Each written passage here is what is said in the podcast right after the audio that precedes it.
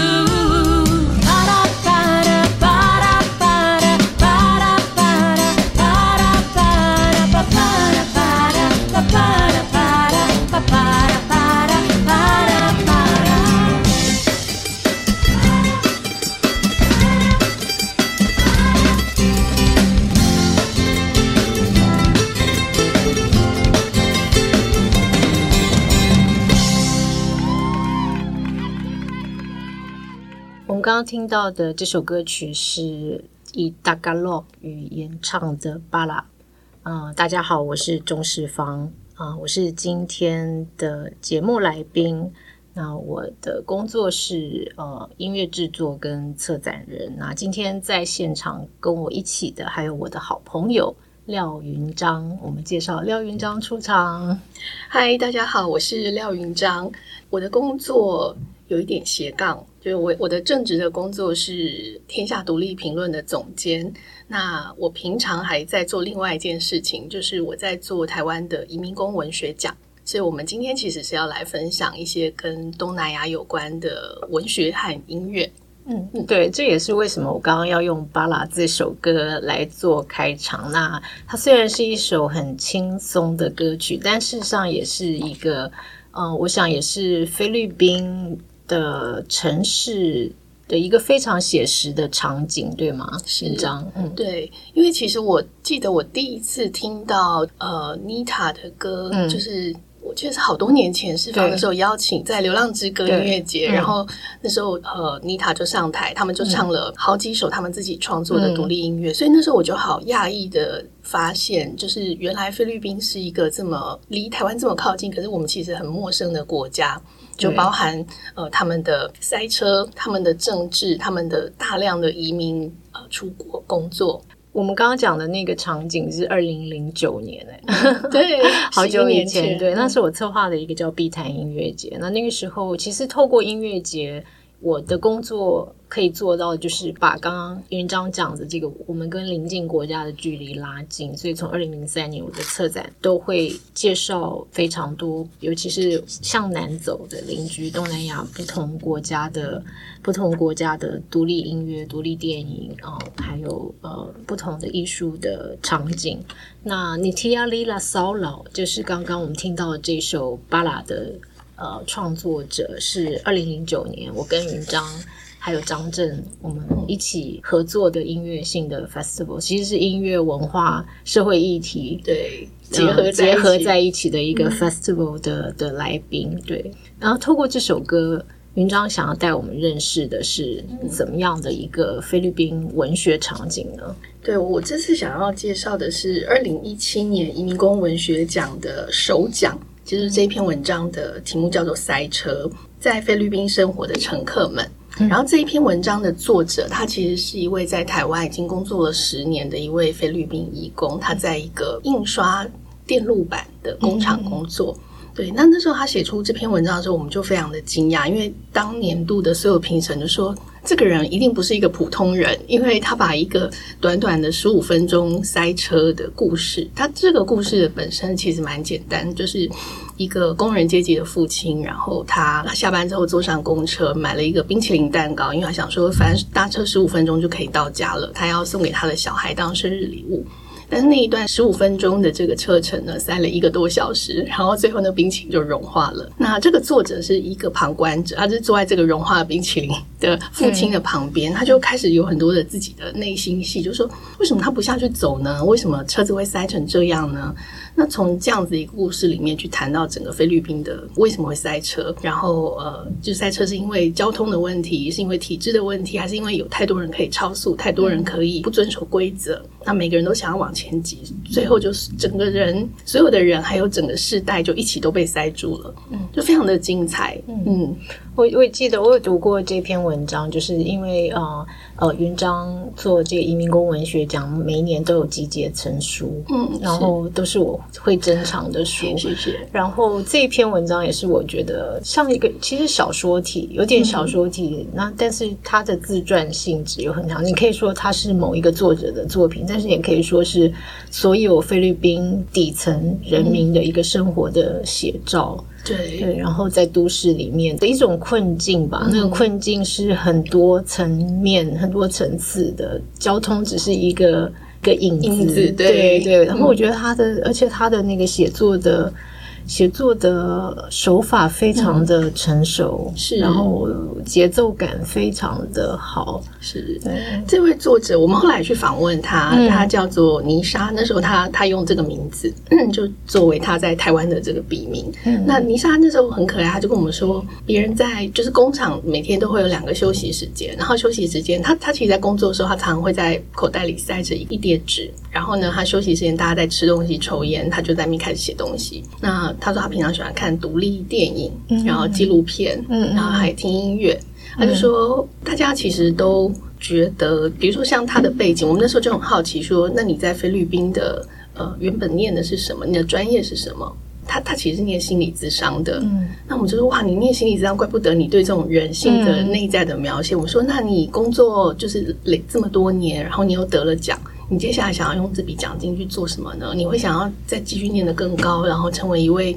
专业的心理咨商师吗？他就说不不不，我可能就回家养猪。如果我存够钱的话，那我们就说，为什么你要选择回家养猪呢？他就说，因为这可能是在菲律宾唯一可以让我活得下来，让我可以养我的养活我家人的方式。嗯，他就说，在菲律宾，他自己会觉得专业是。没有办法生存的，就即便像他这样有非常多的大学毕业生出国，可他们还是做着其实不需要大学学历的工作。嗯，对，那他就说，其实就是塞车这样子一个状况，就整个国家整个世代都被塞住了，所以他就说，我们最后就只能求生，我们可能要从公车上下来，用自己的脚走。那他这个故事里面也很有趣，就是他一直觉得那个父亲很奇怪，他说明明知道会塞车，干嘛不下来用走的？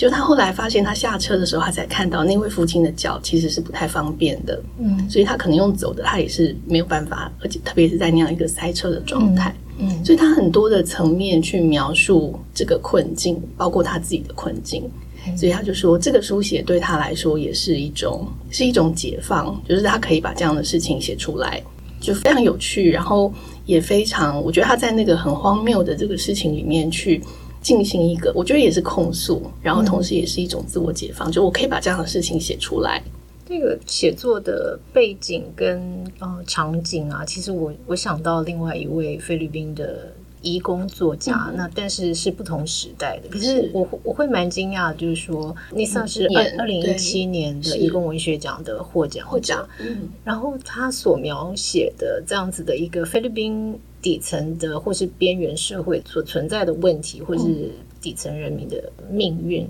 对，事实上，跟一九三零年代在美国的这些菲律宾移工所写的故事没有太大的差异，就是说这个景况好像没有改变。对，那我想到的一位作家是，我想在美国的亚裔文学里面非常重要的一个亚洲移民移工的角度去发声的一个作家，叫 Carlos Blosen。哦，是普罗森。对，那普罗森他有一本书是唯一在台湾有翻译成中文的书，然后是一。是一个好像在台湾被当成青少年读物，嗯，那叫做《老爸的笑声》，是对。那里面其实很多故事，啊、呃、的背景跟刚刚文章提到的，就是对妮萨做的访谈，然后他提到就是怎么样生存下去，然后那种生存的条件。其实他写的虽然他写他回忆，他是一九三零年代在美国回忆。大概是一九二零年左右的他的家乡的故事，嗯，但是其实那个情况很非常的像。然后他的写作，他我记得老爸的笑声，他说。他有一一篇后记，那他在那个后记里面写书，他怎么开始写这本书？那老爸笑声是同名的第一篇短文，那是在他失业的时候，大概是一九四零年代，就是美国的经济当然受到大战影响，就是经济非常的糟。那他已经他是三零年代移居到移到美国的菲律宾移工，那时候有一个大的移民移工潮，就是在华工。啊，日本工人这第三波的到美国的这个移工潮，那他们都在农场里面工作，还是那个时候过去的。那在呃四零年代碰到了失业的浪潮，然后他跟几百位来自各地的工人在一个厂房门口排队，在等工作。然后因为天气非常糟，非常冷，然后。等了好多好几个小时，他因为太无聊，他就拿出纸笔开始写作，然后写了写了这一篇老爸的笑声，然后回忆他的家乡的故事。然后写完这篇，他就投到了《纽约客》杂志。他并没有读过那个杂志，他就投到，所以他的文章是这样开始被关注，然后开始发表。是可以说是他，我记得他在后后记里面，他大致这样写，他说。他说：“虽然我写的是自己故乡的小镇，实际上却呈现了菲律宾农民普遍的生活样貌。”他说：“这些故事是第一次菲律宾人民以人的身份被书写下来。”对，其实想想是蛮可怕的。就是透过其实这些菲律宾朋友，我觉得他们在台湾常常呈现的都是一种非常乐观正向。嗯，就因为是我们那时候见到妮蒂，也是他整个乐团就是充满热情。对，对，对，可是他们谈出来的这些议题，就是他们身处的这个社会是非常的艰困的。对，那我我那时候记得我好像也问过妮莎，就说还有其他还有好几位的嗯菲律宾的得主，其实他们写的都是这种跟这个老爸的笑声脉络很像。就是他写的看起来是一个欢乐或者有点无厘头的、嗯、的故事，可是他背后其实都会让你看笑完就觉得很想哭，因为他的、嗯、对，像老爸的笑声里面，我也记得好几个故事都是那种他在讲这种荒谬，比如说有钱人家呃可以做很多好吃的饭，然后他们小孩子他们家的小孩子很穷，所以他们就偷偷的躲在这个墙边偷呼呼吸那个香味，没错，对，然后来那个有钱人家就控诉他们说，你们都把那个食物的精华吸走了。嗯所以我们家的小孩都吃不下饭，然后也营养不良。就反而他们这些在外面跑来跑去的小孩是比较健康，所以还被控诉，那是非常荒谬。可是你觉得这里面的这个隐喻跟这种就是形容，即便在现在看它都还是非常的讽刺，而且这样的情况其实不少见。目目前其实，在菲律宾的状况也是。嗯，对，所以有时候就会觉得这些大量的移移民工文学，它其实是释放出了很多的这个国家的秘密，也是我们可以了解这个国家的另外一个路径的。对，因为通常我们在阅读认识一个国家的时候，其实很多的路径都是一种很官方的，对，或是透过观光，嗯，去理解。那但是我觉得移民工文学真的提供了一个很不一样的路径，或是真实的。嗯，那我今天有准备一首歌，是因为受到了 Carlos Blossom 所影响的一首歌。那他是我的一个好朋友 David Chen 跟他的乐团 Muddy Basin Ramblers，他们是一群住在台湾的所谓的老外。那他们其实也是也是一种在一种移动的状态，然后寄居在另外一个国家的状态。那虽然我觉得他们不太是非常边缘的角色，就是说在从社会位阶上来说，不过因为啊、呃、David Chen 他自己的家庭，他来自一个才艺的美国人的家庭里面，那所以他对于这种移民社会的议题特别的敏锐。所以当他阅读到了 Carlos Blossom 的另外一本非常重要的书，就是《美国常在我心》半自传性的一本书，他写了一首歌叫。移民之歌，然后那个歌词，我觉得是也反映了现在美国的这个族裔问题一直没有解决的一些情况，尤其是呃，现在 Black Lives Matter 这个运动还在持续当中，我们会非常惊讶，就是从六零年代到现在，就是这 Afro Americans 非裔美国人的的权利，到现在还在一个非常呃混沌的状态。I'm broken, I'm hungry, I'm ragged, I'm dirty too. But I'll clean up, kind madam, and ask just one thing of you. Remember me when I'm gone. Remember me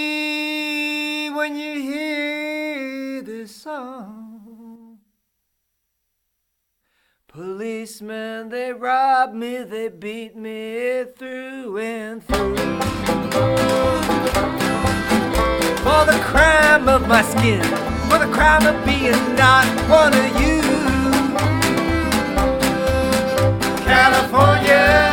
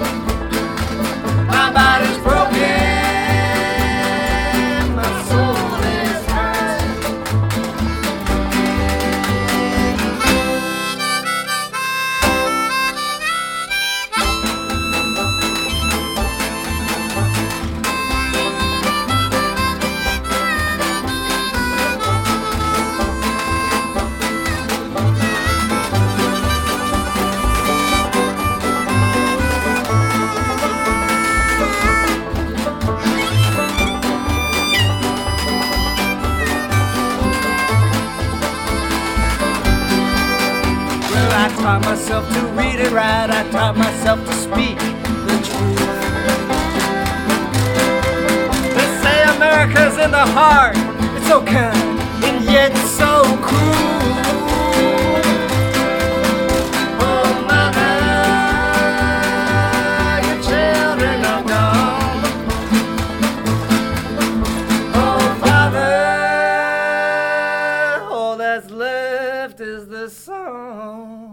Carlos Blossom 他在讲自己的时候，他们是认为他们是 brown，嗯，就是也是有有色有色，然后被歧视的。所以在这个歌词是因为受到了他的这本书的内容的影响，所以 David Chan 就写了这样子的歌词。他说：“我破产又肚子饿，我破烂也污垢，我会清干净，善良女士。但有一件事，我向你请求，记得我，当我离去，记得我，当你听到此曲。”然后那个副歌很重要，他说：“警察他们抢我，他们打我，彻头彻尾，因为皮肤犯的罪，因为非你族类犯的罪。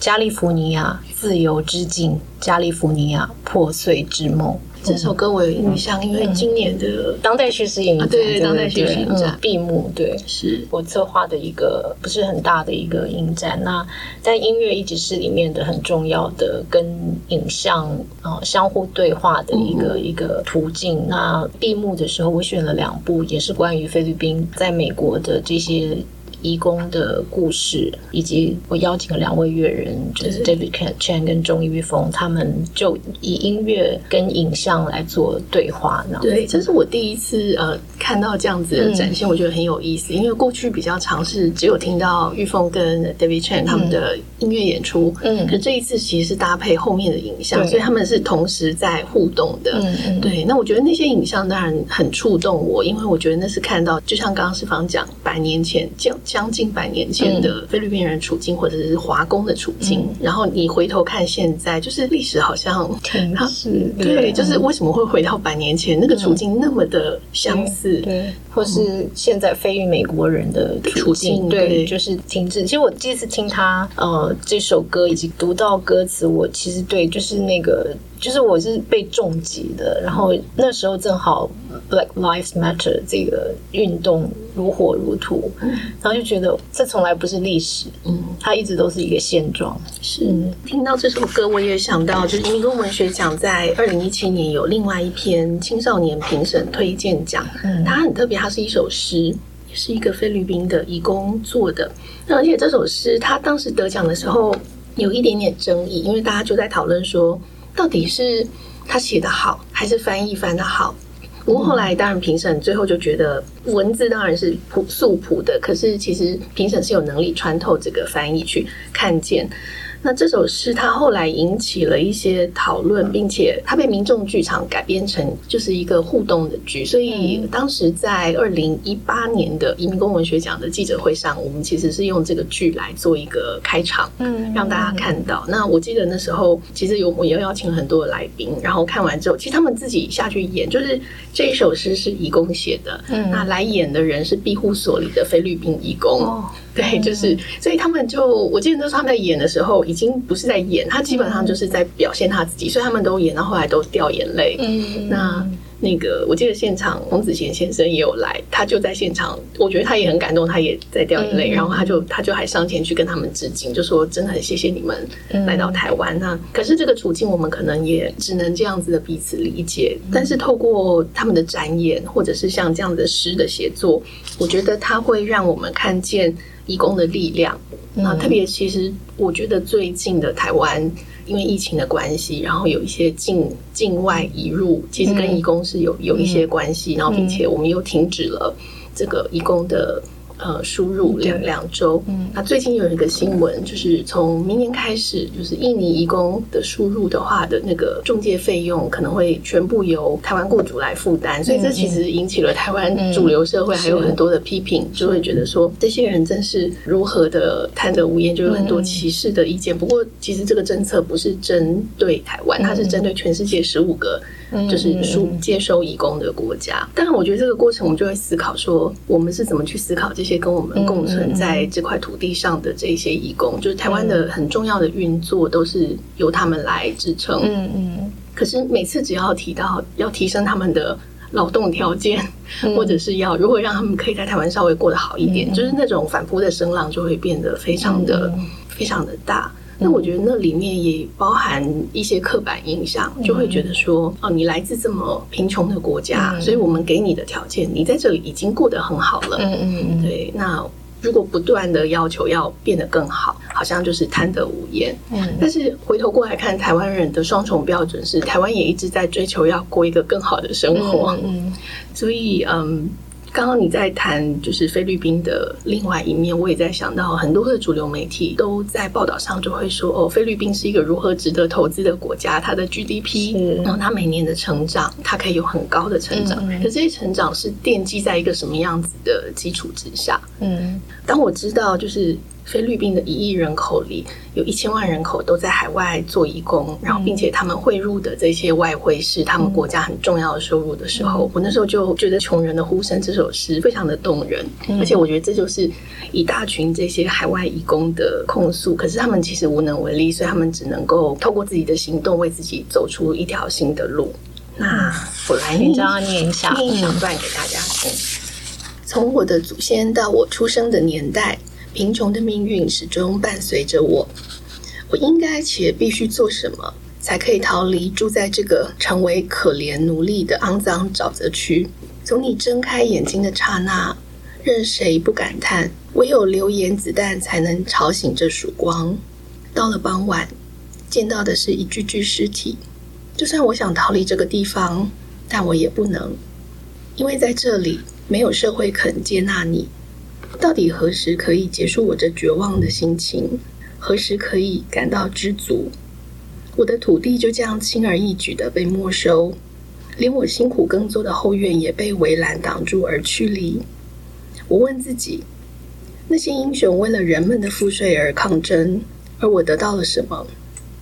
我只看到高层政府官员的不法所得，就像秃鹰贪图钱财为乐。我担忧并烦恼家人以后的生活，我微薄的收入还要被他们搜刮收取，因为有这些自私自利的人，导致了社会混乱。菲律宾人自己互相斗争以谋私利，社会的瘟疫造成杀害自己的同胞和互相竞争，谁才是真正的英雄？所有士兵都谨遵政府交代的职责，可怜的战士只能在山上打猎。以争取自己的权益。你、我、我们，或是基督徒，或是穆斯林，只有一个在我们生长土地上安逸和平的愿望。我们所能做的是大声喊出我们穷人的呼声，不是等会儿、明天或后天，而是现在就能听到群众的呼声。那这个作者他其实是纺织工厂的工人，他在台湾四年了。嗯、那他就说，他过去做过很多的工作。去工地啊，然后他从小学就开始跟别人一起工作，做了很多很多的事情。可是他就觉得始终没有办法赚到足够的钱，所以才决定要来台湾，然后脱离贫困。那他就说，他想要呈现的是穷人的悲哀，就是很难得到正义，然后财产会随时的被抢走。所以他觉得，如果我一样都要做奴隶，那我在自己的国家做奴隶，还是出国去找一个地方，你仍然是做奴隶。可是你可以过得稍微好一点，嗯，对，我觉得这个是真的是蛮绝望的底层的穷人的这样子的一个心声。嗯、可是我觉得很厉害的是，他们还是可以在这么绝望的处境里持续的抗争，而且那个绝望中的希望啊，那希望其实是未知的。就是我刚刚听了，就穷人的呼声，之前有读过，然后第其实我看到第一句的时候，其实想到的当然都是。不同时代的菲律宾作家，就是菲律宾在在海外的移工或移民作家，就是第一句刚刚呃云章念的，从我的祖先到我出生的年代，贫穷的命运始终伴随着我。真的就是这一句，就是把菲律宾自可能西班牙人殖民，直到美国殖民的这些历史就概括了，就是他们菲律宾人的命运就被概括进来，然后包括文字。对文字上面或者语言上面的那种失去的自主性，对，然后呃，我就想到了几位，除了 Blossom 的，就是他们的写作完全就是交叠在这一篇诗歌里面，或者这篇诗，它虽然是不长的一篇诗歌，它其实囊括了历史，对不对？对，历史与今天，今天对所有从政治社会各个面向的菲律宾问题，是我觉得蛮有意思的是。菲律宾的移工在书写的时候，你你常会看到他们的书写是很立体的。他常常不只谈自己的问题，他会去谈到社会经济、政治面。那很多人就会很好奇说：“哎，为什么？”好像别的国家的移工，他们不会写这样子的东西。他们对自己国家的处境也许看得不是那么的清楚。但为什么菲律宾移工呃这么厉害？就是是因为他们呃教育程度比较高吗？这个也许也是原因之一。再来是他们对于那个政治经济的分析能力，还有自己的处境，如何找出一个最好的途径去进行。我觉得这也许也跟就是刚刚世芳提到一九三零年以来的这一些他们海外的这个，因为其实移工的历史也近百年，菲律宾是整个东。东南亚里面可能是最早开始有移工输出，所以他们跟外面世界的这个连接，他们理解外面世界的途径，嗯，其实也是比其他国家也许是来的更早的。嗯，嗯，而且我就是透过一些纪录片跟电影哦了解，就是他们那种草根性的民权组织或运动组织非常的多，而且也非常的强势。就是即便他们在非常就是生存的边缘挣扎，他们仍然能够。他们花很大的力气去做组织跟跟斗抗争的工作，然后这种草根性组织包括工会，嗯，包括社区里面的连接，包括艺术家，像我们刚刚一开始听到巴拉的创作者尼提亚利朗，他自己用各种方式去串联。独立音乐、独立电影的创作者，他们透过各种媒介去推动一个理念。嗯、我觉得这好像在菲律宾，无论是什么样的一个菲律宾呃社群，就是社区社群里面很容易看到的一个现象。云长，你自己的。经验是不是？是？对，能分享一下？我记得呃，曾经在二零一一年的时候，我到马尼拉去，我跟张震还有夏小娟老师，嗯，去马尼拉参加一个 IMA，就是它是一个国际的菲律宾义工的组织。嗯，那很可怕的是，在现场你居然会看到来自北欧的，就是他们是各各国的菲律宾义工，所以你就看到也有人从非洲来，那也有人从呃北欧来，就是一些你想象不到那里也会有菲律宾义工的地方。方各国的义工来，然后他们就交换各国目前的劳动的条件，然后义工在当地他们如何的组织，他们出刊物，然后他们如何互通讯息。所以我觉得这个的确是蛮厉害，因为它是一个跨国的，那他们彼此都知道对方在做什么。当然，他们每一年会选在一个不同的国家进行这样子的串联。呃，我记得那个会大概进行了三天，所以所有人就是一起吃、一起住，然后我们每天吃饭都要领那个饭票，就很可爱。它就是一个配给制，这样子吃多少东西，组织能力非常好的，非常好。对，然后在那里三天，就跟了各国的不同的菲律宾义工去交流。那我们就也会思索说，对啊，你们怎么有这么强的串联能力？然后，并且他们来。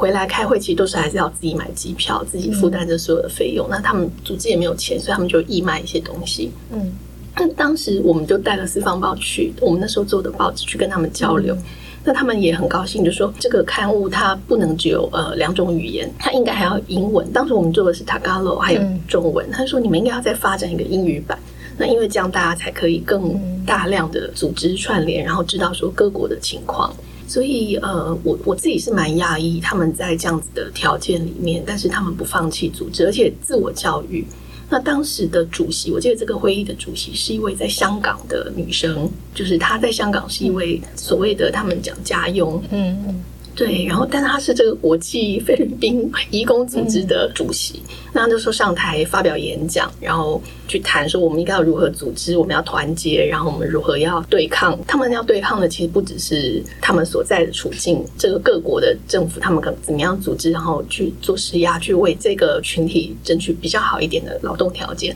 同时，他们要回过头来去希望传达一些意念，去改变菲律宾政府。对，就是说我们是国家，因为国家把他们塑造成这个所谓的当代英雄，就是因为他们带进了非常多的外汇。可是其实这些英雄遇到任何困难的时候，他们的政府事实上是不太能够协助他们的。这个就让我想到，呃，移民工文学奖有另外一篇是二零一八年的评审奖，这篇文章叫做《爸爸的神秘箱子》。嗯，那这个文章它是用一个小孩的，就是遗工之子在家里的呃角度，就写说他从来没有见过他的父亲，因为他父亲在他出出生前就出国去工作了。可是他从小就一直收到爸爸寄回来的箱子，那这些箱子就是很神奇，因为会有各种很棒的礼物，给妈妈的香水，然后或者是给他的零食。好，给奶奶的染发剂，就是邻居啊，所有人都会得到这些礼物，然后就是一个箱子一个箱子，所以他那个过程其实就可以让你知道说，对，在菲律宾的这些一共一千万人出国，那他在菲律宾的家人是过着一个什么样子的生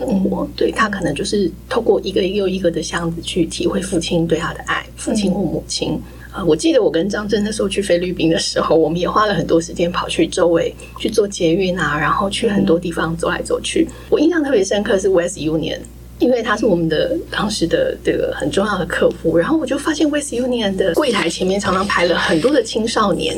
在那个地方。那我那时候就跟张震在开玩笑说，这些青少年看起来就是他们会不会是义工的小孩？就是他们在 West Union 等着，就是领妈妈汇回来的钱。你会看到蛮多，就是这些人是家里有人出国吗，或者怎么样？然后我们那时候也借机就是一直跟人家聊天，那你就发现很多人都知道台湾，而且他们的英文其实都蛮好的，所以他就会跟你说：“哦，我知道台湾是一个什么样的地方，你们有什么什么什么的。”因为我的亲戚有谁谁谁去，甚至他认识的人里面有好多人都来过台湾或者去过其他的国家。我自己在看《爸爸的神秘箱子》的时候，呃，他其实最后的结尾就是他们收到最后一个箱子是很很长的箱子，然后也是这个小孩第一次见到他的父亲，就是一个棺材。呃，我记得在评这篇文章的时候，就有评审说，嗯，这个故事其实蛮老梗的，因为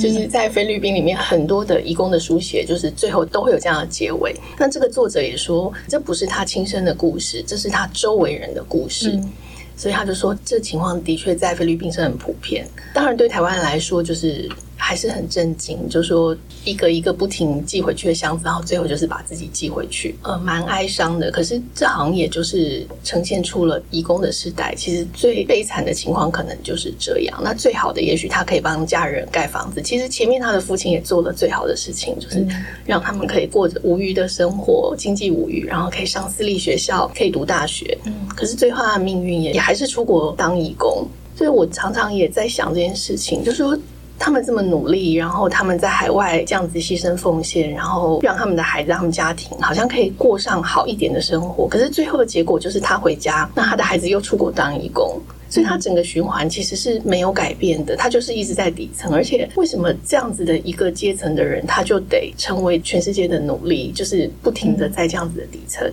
流动，然后有的时候可能有一些条件看起来改善，所以好像又可以麻痹，让他们觉得说，哎，我其实现在过得还不错，所以我可以继续这样下去，可是很难中断这样子的一个循环。嗯，我刚刚透过这个故事以及这样子的一个，我们会觉得拼了命，对不对？嗯、去对去养家这件事情，可是其实我觉得从过去华工的历史嘛，嗯、然后到今天很多。我觉得现在还是这个难民潮非法这样移动的，从各个地方涌向欧洲的这些呃冒着生命危险希望抵达的这些人，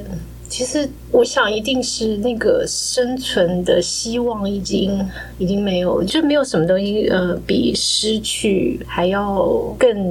怎么说，就是不可承受，不可承受。所以其实嗯，因为最近也在做一些，我我去年做了一个计划叫“我们在此相遇”，那借了那个 John Berger 的他的他的书，那那这这是一个影像跟声音跟音乐现场的计划，它还在持续当中。然后在这里面，其实我们是想透过现在的难民的议题，去跟移民工的移动这样子的一个，我想在当今世界或者十九世纪开始这样子的一个因为生存而移动的生命的一个探险吧。那这个未知的一个探险啊，我其实常常在想，第一个是到底有没有抵达，然后抵达以后的那种未知。以及抵达后进入到另外一个更为黑暗的世界，因为自己在做这个计划，我也常会去墓园，就是到有移民的地方的墓园，然后你会看到很多无名冢，然后其实有有一些是可以回家的，就是棺木被运回家，然后是可被辨识的，还有更多是无法被辨识的，在路上的，然后没有抵达的，或是无法回家的人。然后，这个从外地跟家乡的一个联系，无论是一个箱子或一封信的那种不真实，就是这个箱子是他们对于父亲所在的世界的想象。然后它是一个其实完全不真实的缩影。那我想到以前我在自己做这个计划的研究里面，有所谓的侨批，就是华侨在海外，就是这些其实也是一样，就十九世纪开始往东南亚、往南洋移动的这些想要也是要去寻找那个绝望当中的希望的这些劳动者。然后他们寄回家乡的信，其实都无法真实的反映他们在异地的一些真实的。情况，然后这些有人在做的研究叫侨批，就是推。那这里面有有照片，然后照片其实都是美好的影像。我想现在的义工们也是，他们拍的都是在中贞纪念堂啊，在一些很观光式的照片，是他们寄回家或是放在 PO 在网络上面的照片。那家书可能都是跟我寄了多少的钱，然后多少的物资回家。然后可能是汇票，然后这些其实没有办法把他们真正的劳动里面的那些苦楚跟寂寞思想反映出来。对。这个我特别有感受，是我们大概十四年前在做四方报越南版的时候，对，就会收到很多读者的来信。那那个时候，其实我觉得那一批信也是非常的有意思，因为大部分都是手写，嗯，那他们甚至会剪贴自己的照片或家人的照片寄来给我们。那他们也是说，其实他们对家人都只能报喜不报忧，嗯，因为这个也是担心家人会担心，但是他们就觉得还是很苦啊。而且如果你每次都报喜不报忧，你只会让别人觉得你在海外过得非常的好，嗯，所以甚至家人或者亲亲朋好友都会来借钱，就是会造成更大的负担。所以他们还是觉得要把一些心事写出来，或者是要有个出口，所以都写来四方报。那那时候登出来之后。呃，有一些义工就会说，他会把报纸寄回去他的家乡给家人看，就说虽然我平常对你们都是报喜不报忧，可是你，呃，他不会说这是我的故事，他会说你看看别人，其实在这里有很多人是非常辛苦的，赚钱不是像大家想象那么容易的，就是这种很矛盾的心情。我一方面想要让你觉得我过得很好，可是我一方面我那么多的委屈跟心酸，我也很希望你可以知道。我是从刚刚这个箱子，然后想到信。嗯，那想到其实就是有些没有办法抵达，跟没有办法回家的人，然后嗯，最后我们可以。再介绍一首歌，好，然后它也是关于无法回家的，或是无法再见到家人的一首歌。那这是我在二零一三年拍的一部纪录片，叫《From Border to Border》，边界移动两百年。它讲的是印度的华人的故事。那印度华人不是新的社群，是大概两百年、两百多年前就开始慢慢移居印度。当然，它有几次大的移民潮。华人在印度社会是一个非常边缘、非常小的社群。那在这个纪录片里面，我们做了一首歌，那是也是 David Chan 刚刚介绍的这个美籍的台裔的音乐人，他帮我的这个纪录片写了一首叫《City of Night》，他是想象着在加尔各答这个城市的一个可能无法回家的人，所以在歌词里面，他最后有提到：一旦我离开家，还会再见吗？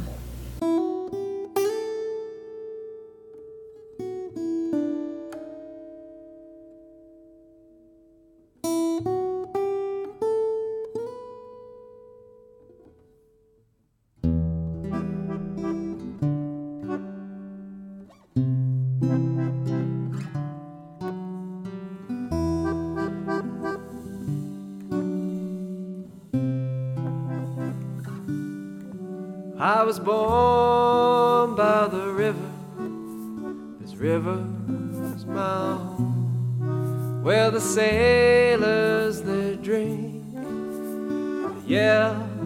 and they row and they sing about love, of sorrow, of war. They sing of the dreams of a home on another shore.